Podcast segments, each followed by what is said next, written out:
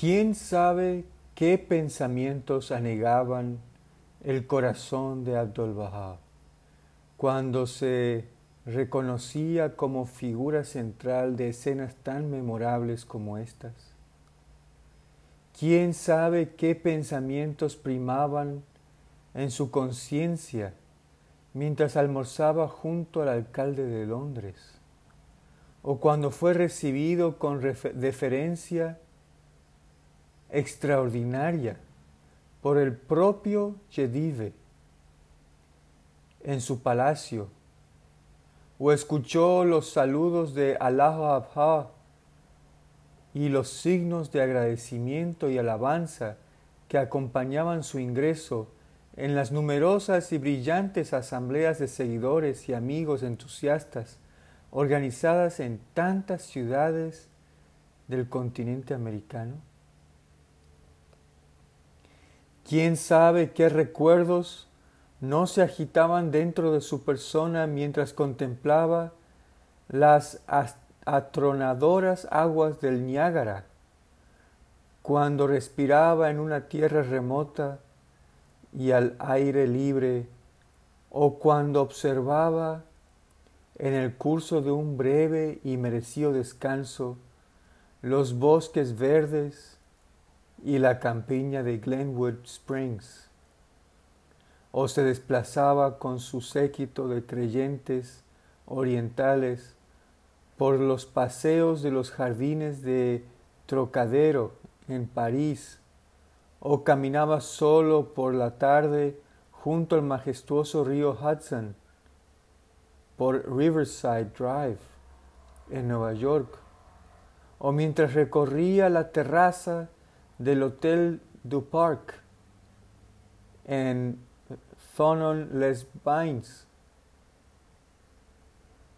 con vistas al lago Ginebra, mientras miraba desde el puente Serpentine de Londres la cadena orlada de luces que discurría bajo los árboles hasta perderse de vista. Los recuerdos de las angustias, la pobreza, la amenaza de perdición de sus primeros años, los recuerdos de una madre que hubo de vender los botones de oro para proporcionarle algún sostén a él, a su hermano y hermana, una madre que se vio forzada en las horas más aciagas a depositar un puñado de harina seca en la palma de su mano con la que aplacar el hambre. Los recuerdos de su propia infancia cuando fue perseguido y sufrió las burlas de una chusma de rufianes callejeros de Teherán,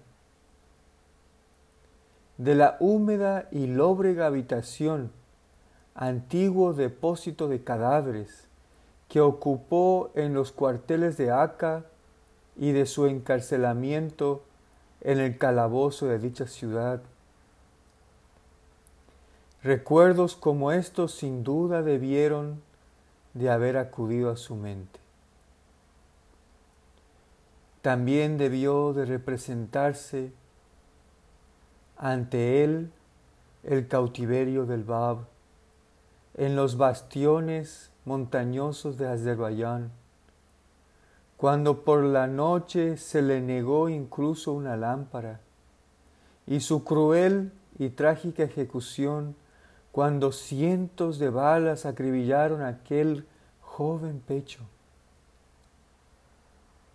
Mas, por encima de todo, sus pensamientos deben de haberse centrado en Baha'u'lláh, a quien amó tan apasionadamente y cuyas pruebas presenció y compartió desde la niñez.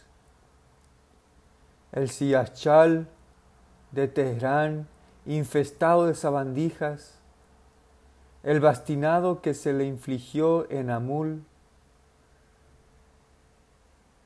la modesta ración que llenaba su kashkul, cuando durante dos años hizo la vida de un derviche en las montañas de Kurdistán, los días de Bagdad, cuando no poseía ni siquiera una muda de ropa interior,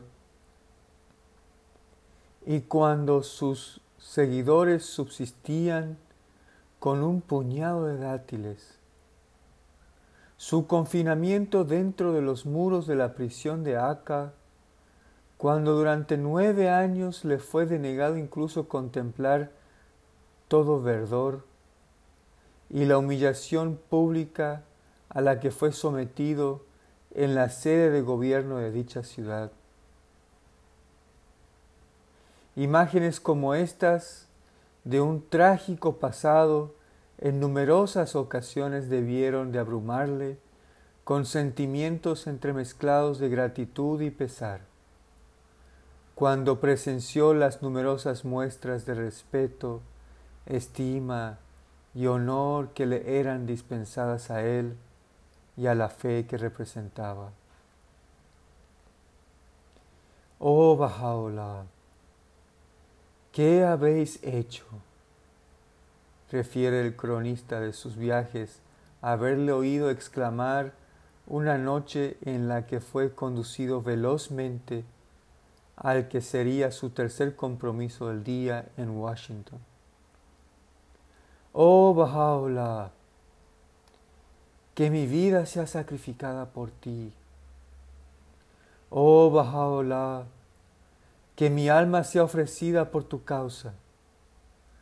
Cuán llenos estuvieron tus días de pruebas y tribulaciones. Cuán severas las pruebas que soportaste. Cuán sólidos los cimientos que finalmente has sentado. Y cuán gloriosa la bandera que izaste.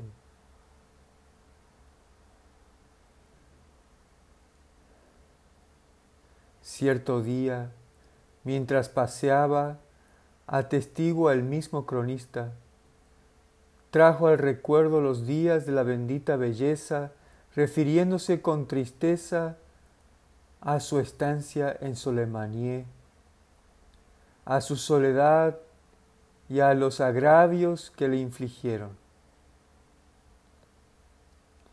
Aunque a menudo se había referido a tales episodios, ese día fue tal la emoción que le embargó que lloró su dolor en alto. Y todos los presentes lloraron con él, haciendo suyo aquel abatimiento al escuchar el relato de las desgarradoras pruebas soportadas por la bendita belleza, y al presenciar la ternura de corazón manifestada por su hijo.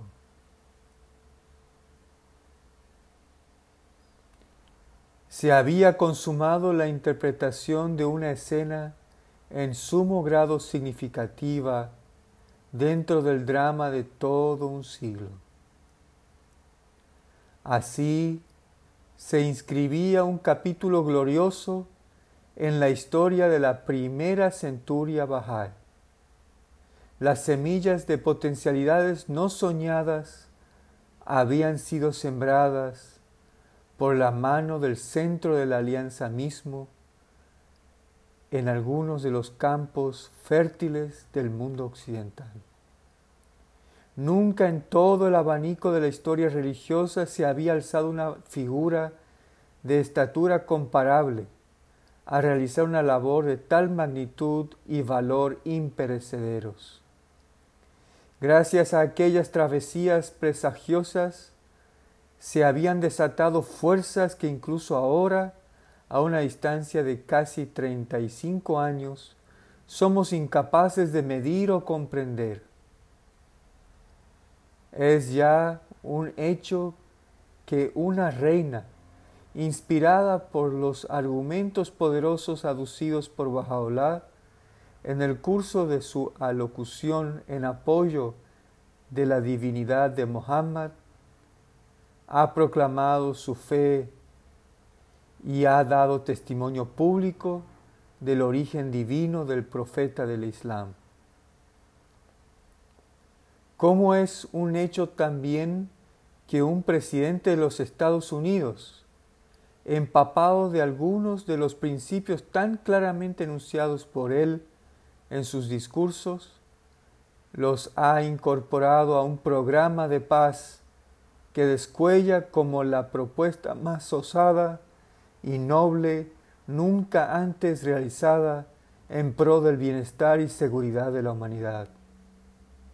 Mas ay, no es menos verdad que un mundo que se demostró sordo a sus avisos y que desatendió sus emplazamientos, se ha sumido en dos guerras globales de gravedad sin precedentes, cuyas repercusiones nadie puede todavía, ni siquiera vagamente, entrever.